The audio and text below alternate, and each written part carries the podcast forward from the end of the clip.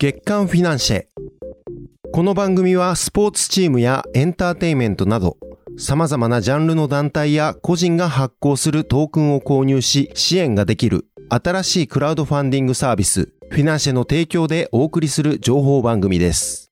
フィナンシェに関する最新情報やゲストを招いたトークなどをお楽しみいただけます。今回、月間フィナンシェ10月11月合併号では、フィナンシェでトークン発行をしている特集会体操クラブの監督で、2004年アテネオリンピック金メダリストの米田勲さんを特別ゲストとしてお迎えし、私、新しい経済の大津賀がお話を伺いました。また、今月のフィナンシェの最新情報は、フィナンシェのコミュニティ運営担当、吉川文也さんとお届けします。なお、この番組は一般的な情報の提供のみを目的として配信しているものであり、いかなる暗号資産、有価証券等、その他のデジタルアセットの取得を勧誘するものではありません。また、当社及び出演者による投資助言を目的としたものではありません。暗号資産投資、その他投資にはリスクが伴います。投資を行う際はリスクを了承の上、ご自身の判断で行っていただくようお願い申し上げます。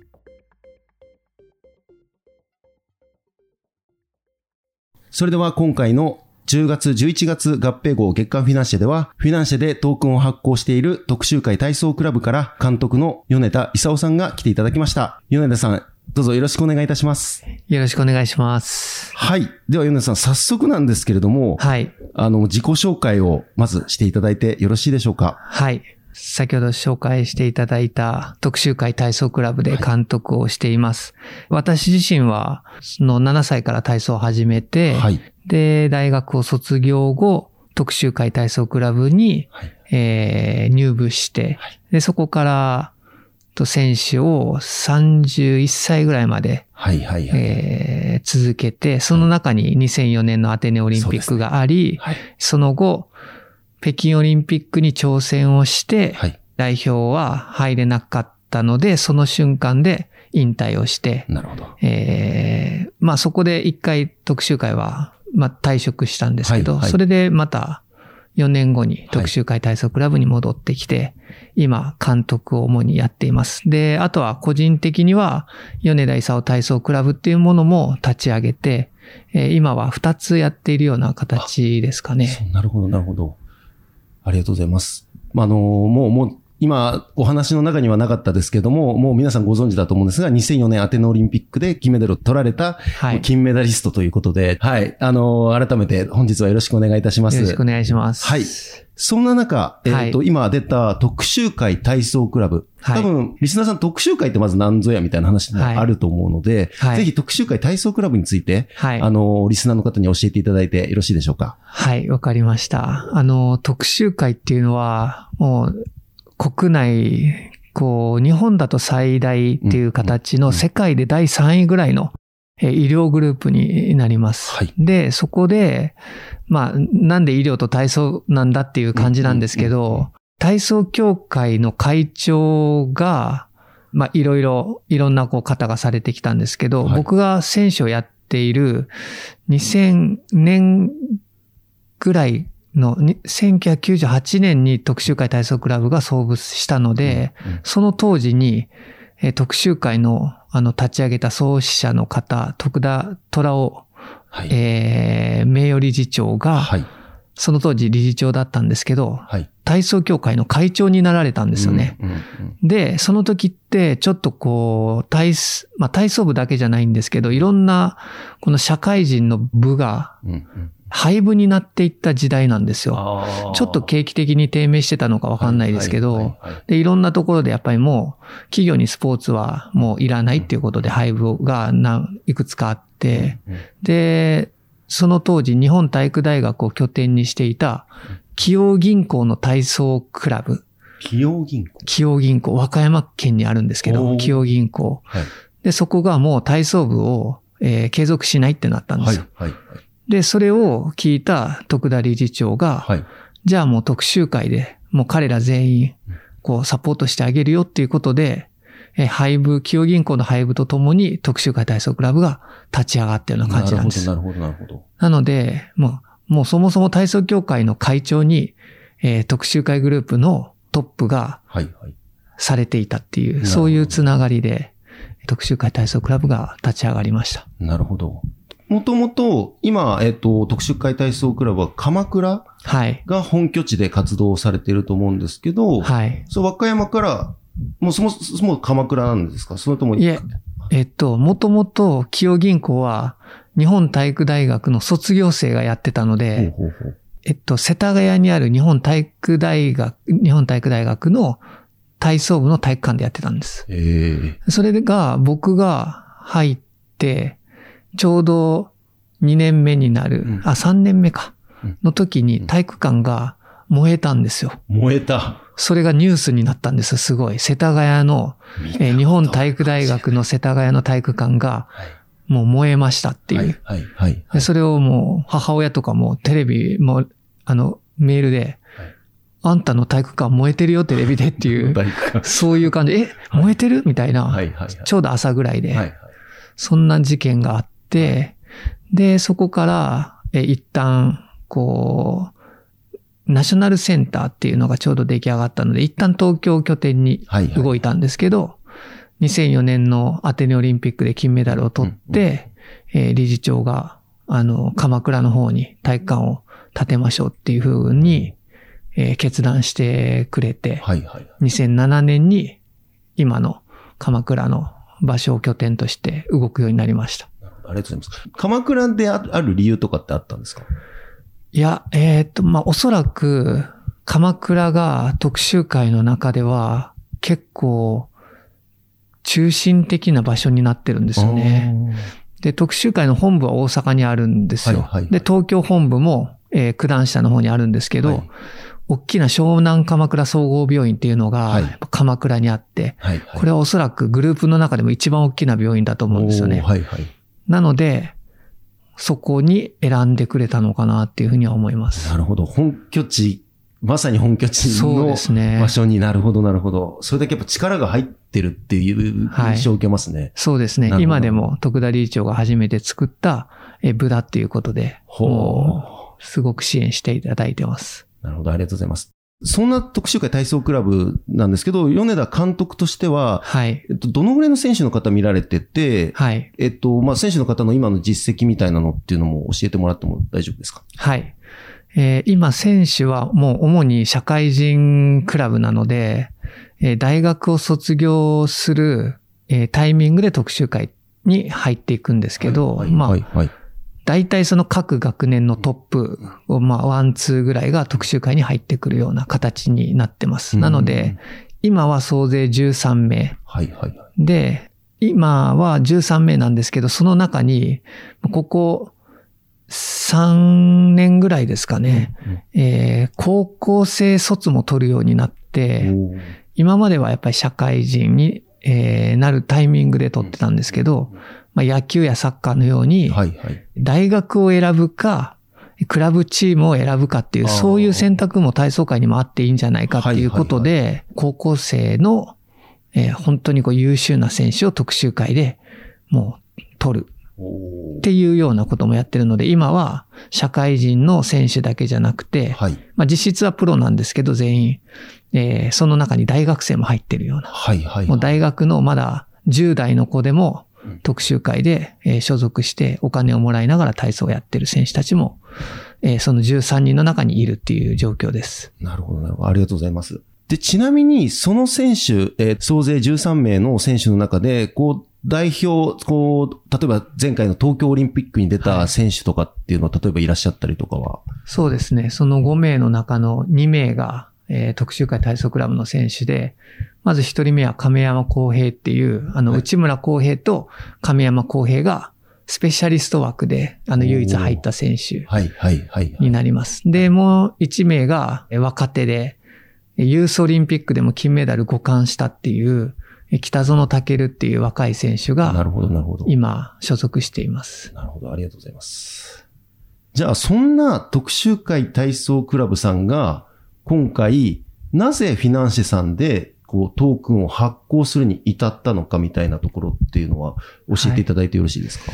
はい。えー、そうですね。その、ま、もともと自分も選手をやりながら、はいえーいろんなことに挑戦をして、なんかこう、特殊会だけじゃなくて体操会っていうものを、の価値をこう上げていかなきゃいけないなっていうのは、んんうんまあ選手の時も、えー選手を卒業してからも、えー思っていて、で、オリンピックの価値ってやっぱり過去のオリンピアンが高めてくれてたりとかするので、はい。はいはいまあ、やっぱり自分たちも体操の OB として、特集会の OB として、なんかそういう価値を高めていかなきゃいけない。うんうんで、なおかつ東京オリンピックが今回コロナ禍の中で行われて、そうですね。はいやっ。ぱりこう、開催するかしないかっていうところですごく揉めてたりとか、いろんなこう、意見があったじゃないですか。そうですね。はい。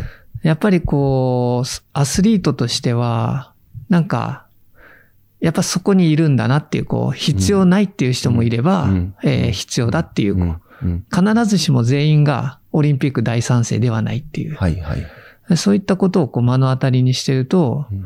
やっぱり僕たちがもっと頑張らないと、うんうん。えーやっぱりスポーツって必要なんだだったり、うんうん。えースポーツには価値があって、それによって、こう見てる人に、こう力を与えられるものだっていうことを、まあ僕らだけが言ってても、やっぱ周りがそれを理解してないとか、まあその状況に現時点ではいるんだなっていうところを、もうなんか痛感したし、それに対してなんかこう、これまでなんか努力できてたかっていうと、別にそうでもないみたいな。ただ嘆いてるっていう。っていう風なことも感じながら、いろんなことをやろうってなった時に、たまたまなんですけど、ほうほうほうフィナンシェの、えー河野さんを紹介していただいたんですよ。あ、河野さんといえばあの執行役員のですね。はい、そうです。で、その方が、えー紹介されてきて、で、フィナンシェご存知ですかって言われて、はいはいはい。いや、知らないですって言って。で、国光さんが書かれたああのはい Web3 のはいはい本を見せられて、はい。あれ、これは見たことあるなと思って。これはちょうど、オリラジの中田さんが YouTube のはいはい。方で紹介されてたんですよされてました、されてました。で、僕は、なんか、すごく遠い将来、あ、こういうことが起こるんだなっていう、その中では、朝起きたら、インターネットの世界に入って、はい。そこでこう、経済活動して、はい。で、寝る前に、えー現実世界に戻ってきて、みたいなことを言ってたんですよ。あこれすごいなと思って。っはいはい。ていう、なんか、遠い将来のことって思ってたら、はい。河野さんと話をして、実はこんなのがあるんですっていう。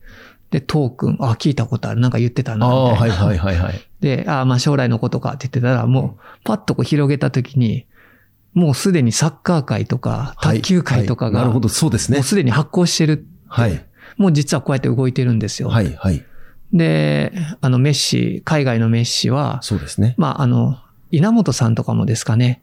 あそうですそうですもはいうトークンで、あの、お金を支払われてるみたいな、いもう全然自分たちとはレベルが違う。もう体操、体操どころか、なんか僕自身がすごく遅れてるなっていうふうなのも思って、これはやばいな。やっぱりこう、プロのスポーツの方たちって、やっぱりなんだかんだで、やっぱ努力してるんだなっていう。はいはいはい。でアマチュアってなんかこう補助金頼りみたいな。うんうんうんだから、これは、いち早くやらなきゃいけないっていう。なるほど。その内容がどうであれ、もうここのトップの、まあトップっていうか、そのプロで活動されてるサッカー界とか、えー卓球界の方がやってるのであれば、やっぱり体操界代表として、これは行くべきだっていう。なるほど。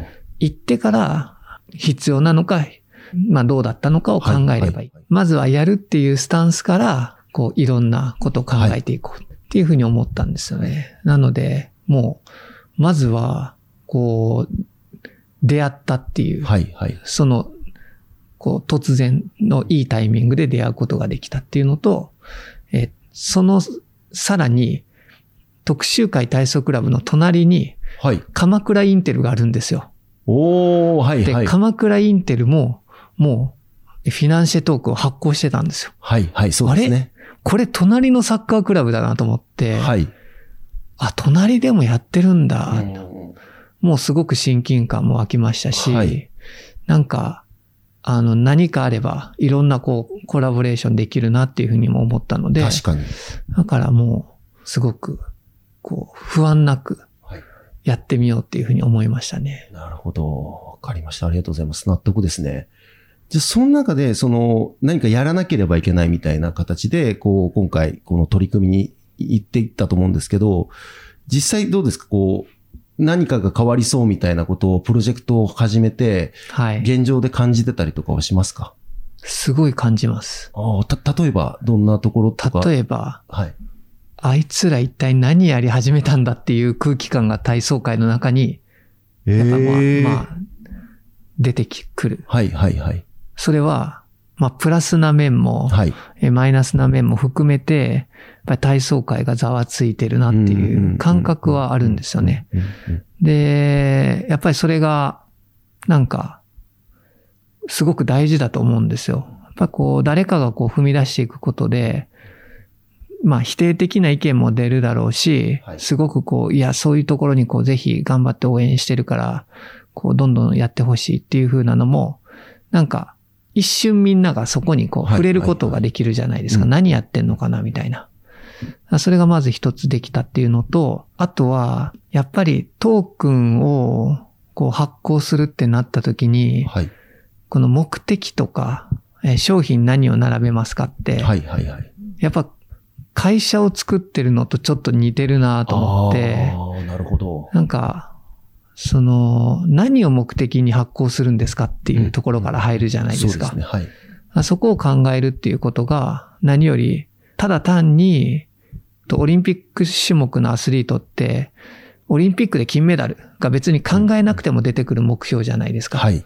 これって子供の頃から誰でも言うし、みんなが言う。だから特に考えなくてももうそこにあるような感じで。でも、じゃあその先に何をやりたいのかだったり、えーじゃあ競技だけじゃなくて、うんこうアスリートとしてどんな、えー目的を達成させていくのか、はい。なんかそんなことってあんまりこう考えてなかったりうん。うん。するんですよね。でも、今回こう、選手と一緒に取り組むことで、自分たちが、こう、特集会としては最強で最高のチームっていう。はい。はい。はい。で、最強っていうのは結果を出す。うんもうもちろん。うん。でも、なおかつ最高であるチームっていうところに、このフィナンシェのトークン発行に意味があると思っていて、なるほど、なるほど。その最高の部分って、やっぱり多くの人に応援してもらえるチームだと思ってるので、だから、この商品を並べたときに、はい。もうその商品はすべて、応援してくれてる、えートークンホルダーを、まあ、増やすことだったり、うんその方により体操を楽しんでもらえるはい。ためのものばっかりが並んでるので、そういう取り組みができたっていうのはすごくいいなっていうふうに思ってます。いろんなこのビジョンを選手とも共有できたって。はいいうはいはいはい。ちなみに、えっと、先ほど、えっと、プラスの反応、マイナスの反応っていうのがあったんですけど、ちょっとここだけはい聞き。たいなと思うんですけど、プラスの反応ってのは具体的に言うとどんな反応で、はい。マイナスだとど、どんな声が実際具体的にあったかってちょっと教えてもらって大丈夫ですか、プラスって、やっぱり、こう、そういうチャレンジを待ってる人っていうのは多いのかなっていう。なんかやってほしい。はいはいはい。ようやく特集会がこうやって動いてくれたな、みたいな。うんうんうんなそういう雰囲気かなっていう、そういうのがコメントとかでも出てくるので、えーで、マイナスの部分って、やっぱり、どっかスポーツってお金とうまく連動しづらいところがあって。特にこのオリンピックスポーツだってこのアマチュア的な雰囲気のあるものが、えーでもこれって結局政治とスポーツみたいな、お金とスポーツって、なんか切り離す、まあ僕の持論なんですけど、はいはい。そんなのあって当たり前だろって思ってるんですよ。そんなのないと思ってる方がおかしくそうて、ですね。スポーツやろうと思ってた時に、やっぱお金って必要で、そうです。でもお金を調達するためには政治力っていうのも絶対的に必要だから、まあ、その使い方がいいか悪いかなだけであって、はいやっぱ政治の力って絶対必要だし、お金も回ってないとそもそもできないから、はいはいなんかオリンピックをなんかお金のなんかこう、利権みたいななんかこうね、お金が集まる、なんかそういう商業的にするのは良くないみたいな言いますけど、商業的に行かなきゃいけないし、関わる人はやっぱ裕福に豊かになっていかなきゃいけないから、お金は回らないといけないと思ってて、でもそれがやっぱり体操の部分でもあって、やっぱお金のためにやってるわけじゃないっていう。で、やっぱりこの、何かするためにお金をこうハードルで設定してるかのような雰囲気になるじゃないですか。はいはい、ちゃんと理解していけば、えっと、投資に近いところではあるんですけど、やっぱりこのポイントっていう金額を設定していくと、その金額払わないとできないみたいな。そういう雰囲気もやっぱりこう、こう、浅い部分では伝わってしまうので、そういうネガティブな、もうお金払わないとファンにはなれないのかっていうような感覚は多少出るっていう、そんな感じですかね。ありがとうございます。すごくよくわかりました。はい。で、もう一つが、えっ、ー、と、はい、今先ほど、その魅力ある商品を並べてたという。はい、まあ、えっ、ー、と、まあ、ざっくり言うと、フィナンシさんでトークンを買う際に、えっ、ー、と、いくつかメニューがあって、はい、で、その、えー、メニューごとに、えー、メニューというものが、えー、そのメニューごとに変える、その、なんですか、ポイント数、金額が違っていて、で、そのメニューごとに、この購入者が得られる特典っていうのが違うという意味で、はい、あの、商品っていうお話だと思うんですけど、これ、ちなみに今どんなプロジェクトをしていて、どのような商品を、はい、まあ、こう、トークの対価とファンディングとして販売されたのかみたいなところも教えていただいてよろしいですか？はい。まずこの特集会の前提として、僕ら特集会グループにこうバックアップされていて、その最強の部分に関しては、もう全面的に特集会にあの支援していただいてるんです。はいはいはい。なので、こう、結果を出すためにこれをしてほしいとかっていう感覚はもともとなかったんです。なるほど。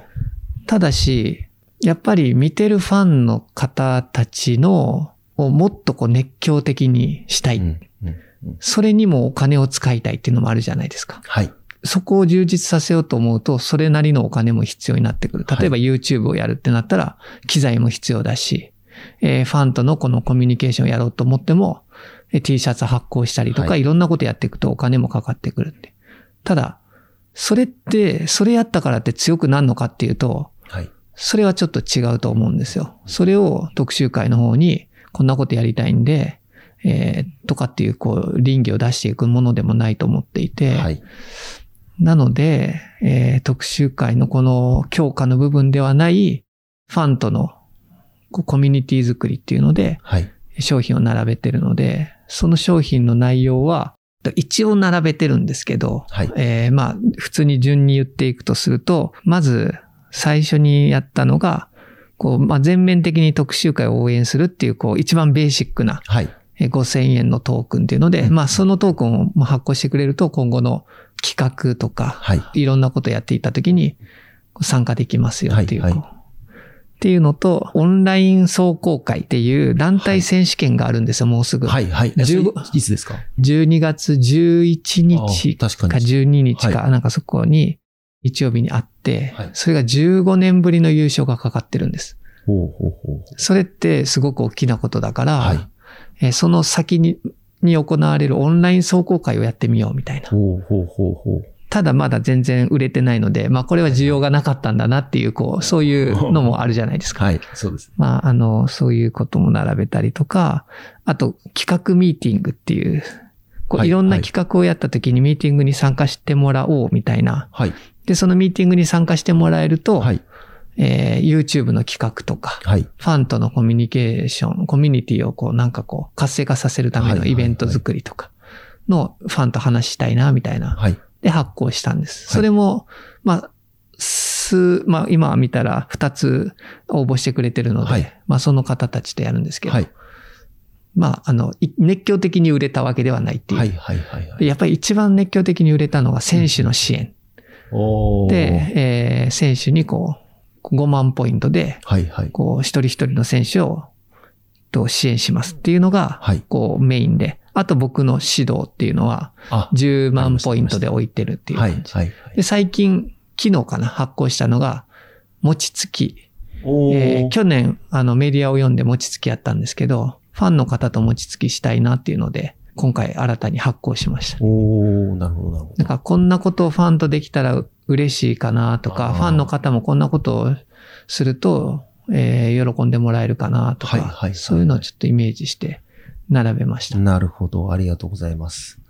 で、先ほど、まあ、今回このフィナンスさんでトークンを買うと、まあ、この特集会体操クラブさんのコミュニティがまあ、フィナンスさん内ではい。できて、で、先ほどおっしゃってましたけど、コメントが、はい。はい、こういったコメントがあるみたいなお話もあったと思うんですけど、実際どうですか？その、もうちょっとそこの辺の具体的に聞きたいなと思うんですけど、今回こういったプロジェクトを立てて、はいえっ。と、ファンの方っていうのがまあ入ってきて、はい。どういったこの反響みたいなリアクションありますか？これは、本当に僕が一番やりたかったことで、はいこう、本当にフィナンシェでやることが、あここでできるんだっていう、ここでできたなっていうふうに思ってて、はいはいはいはい。やっぱり僕、やっぱり情報をもっと発信したいと思っているんですよ。はいはい。で、やっぱり裏側知らないと、うんスポーツって楽しめないじゃないですか。おっしゃる通りだと思います。やっぱりこの結果がもう明確に出てくるので、はい、そうですね。落選する人、はい。え金メダル取る人、はいみたいなのがもう真っ二つに分かれる。はい。それが、どうしても成功した人だけがクローズアップされて、はい。で落選していった人って見えないじゃないですか。はい。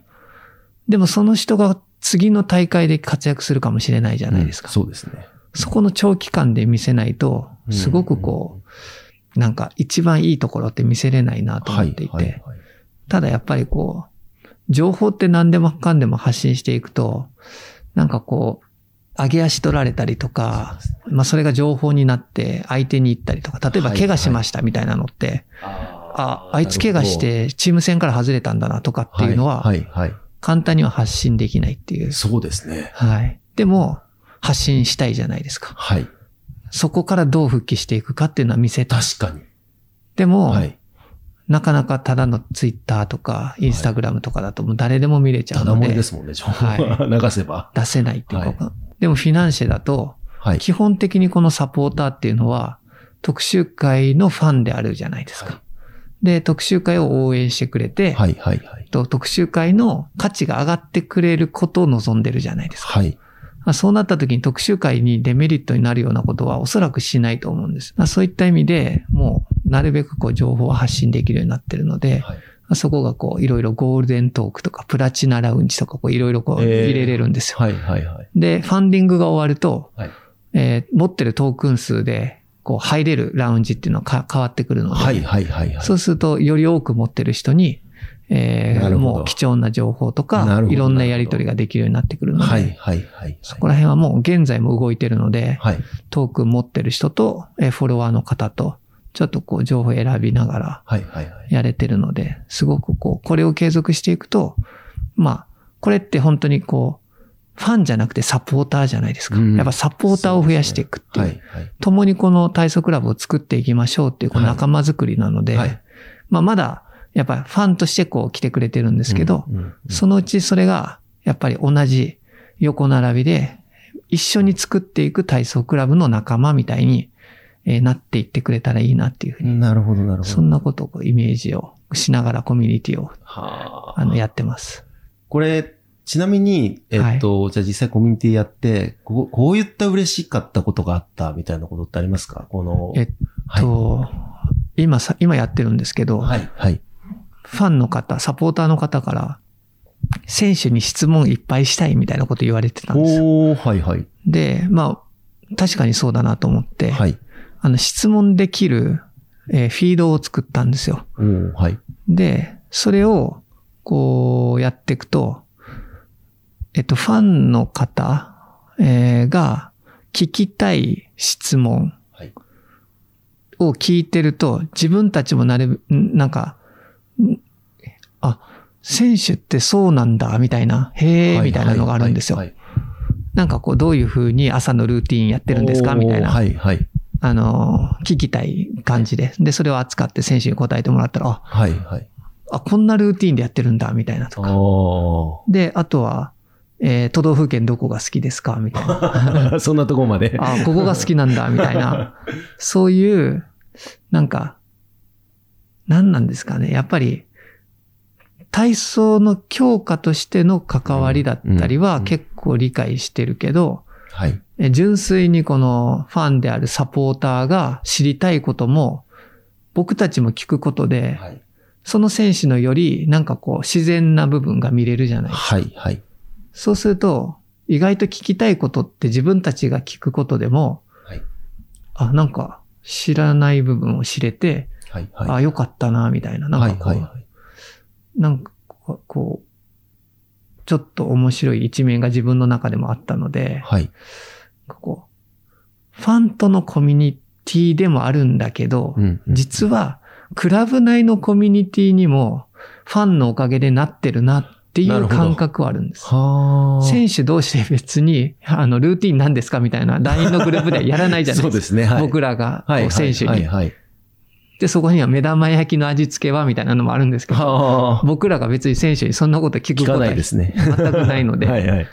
でもなんかまあそういうところって結構、なんか知ると、はい。また違う、こう、選手との違う距離感もあったりとか、はい。出てくるし、はい。まあ、ここはここで選手とのこういうコミュニティ、はい体育館の中ではこういうコミュニティっていう、なんか、あの、いい空気感の場所が一つ増えたなっていうふうには思ってます。なるほど。わかりました。想像できました。はい。ありがとうございます。では今後、えっ、と、このフィナンシェさんの中での、えー特集会体操クラブさんの活動、展開っていうのはどのような形を目指してたりとか、えー目標みたいなものがあれば、ちょっと教えてください。はい。そうですね。あの、やっぱり、こう数日やってみて、はい。と、より、こう、サポーターの方と横並びでいろんなことにチャレンジしたいなっていうふうに、こう、強く今思っているので、はい何か実現したいなと思ってます。うん。うんそれがやっぱり、フォロワーのま方とか、サポーターとか、いろんなこの関わってくれる人と、はい。まあ、具体的に言うと、この大会を開きたいみたいな。はい、はい、はい。大会って選手とコーチ陣だけではできないので、はいそれを運営するはい。人とかが必要で、うんそれを企画する人も必要だったり、はい。それをこのサポーターの方とうんできたらいいなっていうふうに思ってるんですよね。はい。そういうことができるようになってくると、ようやくうん一緒のこのメンバー的な形になるかな確かに。うん。うん。なんかそういうのをちょっと考えているのと、あとやっぱり、隣に鎌倉インテルさんがいるので、なるほど。そことのコラボレーションは、今実際こう。あの、この前、よもさんともお会いさせていただいて、ちょっとお話しして、えー鎌倉インテルの代表の方ですね。代表の方はいはい。なんか、一緒に、あの、できたらいいですよねっていうようなことも言っていただいたので、なんかこう、やりたいなっていう。そうすると、え横並び、フィナンシェ内の、そうですよね。このつながりっていう、ここができると、確かに。より、なんか、やっぱり、同じ、こう、業界の中でやるよりも、ちょっと超えたところでやることの方が、自分たちにとってもプラスになるので、はい。そういうのはチャレンジしたいなっていうふうに、今後の目標として持っています。ありがとうございます。では、えっ、と、そんな、まあ、このラジオ自体は、えっ、と、もちろん、あの、新しい経済を、えー毎日ラジオ聞いていただいている方も含め、えーもちろんフィナンスさんの他のプロジェクトに参加している方だったり、まあ、他の、えープロジェクトをす推進されている方っていうのも多分聞いてると思うので、そんなリスナーさんに、えっ、と、最後にコメントをいただいてよろしいでしょうか？はい。まあ今回こういうふうに聞いていただきありがとうございます。まあ本当にこう自分たちもまだ始めたばかりで、こうリスナーの中にはもう古くから、まあ1年前ぐらいから始まってるんですかね。はい。で、こういろんなフォローされてる方も多くいらっしゃると思うので、ぜひ特集会体操クラブのフォロワーにもなっていただいて、はい。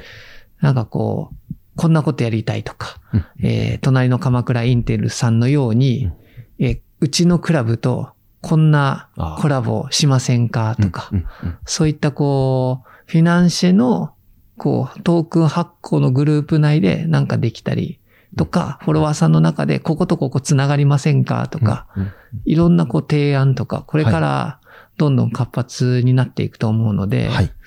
このフィナンシェを自分たちがこう、さらにこう発展させていくようなはい。取り組みもできたらいいなと思うので、何かご意見とか。はい、提案があれば、あの、どしどし言っていただければありがたいなというふうに思ってます。ありがとうございます。そして、えーこう、えー特集会体操クラブさんが、はい今、あの、フィナンシェさんで、えー特販売、ファンディングですね。はいフ。ァンディングされてると思うんですけど、これはいつまでですか？はい。えー期間は、えー12月2日の21時まではい。になります。もう間もなくっていうところですね。はい。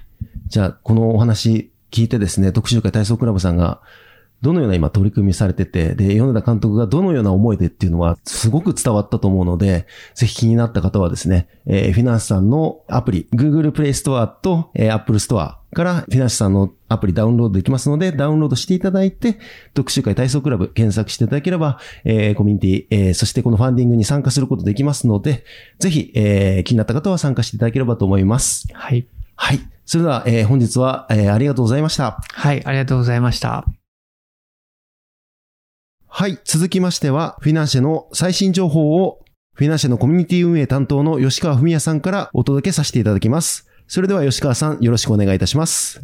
はい。それでは、フィナンシェの最新情報をご紹介いたします。前回放送から新たに、この10月、11月で全22件のプロジェクトオーナーさんのトークンを発行しております。うち、新規のプロジェクトオーナーさんは12件。バスケットボール、B リーグからは3件。フィナンシェ、新たなスポーツカテゴリー、バレーボールからは V プレミアリーグ所属の VC 長野トライデンツが、体操競技からは特集会体操クラブが新たにトークン発行を実施いたしました。また、個人としては元サッカー日本代表の木村和志さんがトークンを発行しております。また、今までと少し異なった打ち出し方をしてトークンを活用したコミュニティを形成しているクラブも出てきました。B リーグのシガレイクスは B リーグ1 SDGs をリードするクラブになるということを掲げて、レイクス SDGs トークンを発行しました。レイクス SDGs アンバサダーとして IOC アスリート委員の太田祐樹さんを迎え、SDGs 達成のためにできることをコミュニティで議論し、活動していきます。フットサル F リーグに所属する湘南ベルマーレフットサルクラブは、クラブが地域社会課題解決のハブになることを目指しトークンを発行しました。2026年までに160のプロジェクトを蘇生、実行していくことを目標にしており、それに向けたコミュニティメンバーを募集しております。あれですよね。今まで、あの、このスポーツクラブ、サッカークラブっていうのが、えっと、フィナンシェさんが、こう、トークンを発行していたのって、チームの、その、活動を盛り上げるっていうのはもちろん変わってないんですけど、どちらかというと、その本来のスポーツチームを運営するというところにフォーカスが当たってたと思うんですけど、今回はこのように、あの、地域社会だったりとか、チーム運営とはまた別のアプローチで今回トークンを発行したっていうところが、ちょっと今までと違うというところですよね。そうですね。競技面以外のところのコミュニティの形成っていうところで、えっ、と、トークンを発行していただいた事例になります。なるほど、ありがとうございます。続いては、スポーツカテゴリー以外の取り組みとして、地域の食に関するプロジェクトもトークンを発行いたしました。はいはいはい。蒸留酒の製造、販売による地域創生、ブランドコンサルティングなどを行うウイスキーコーが静岡県三島市で三島ウイスキープロジェクトを開始しました。これまでに日本国内にはないバーボンテイストウイスキー作りに挑戦。また、その三島限定ウイスキーを起点として、三島市内外の関係人口を創出することにより、地域ブランド作りをしていきます。現在、初回ファンディング中ですが、収録時点で295名、1500万円を超えるご支援をいただいております。トークンはウイスキーの購入権とその製造、販売プロセスへの参画権などが特典としてついてきます。12月12日まで初回ファンディングを行っておりますので、ぜひ皆さんご参加ください。そして沖縄にて地域に根ざした農業と流通の仕組みづくり、世界に見せるヤンバルブランド作りに取り組むハルサー3.0プロジェクトも開始しております。プロジェクトの第1弾としては、国産のスパイス作りとして、ヤンバル産スパイスの栽培、商品開発などをコミュニティにて行っていきます。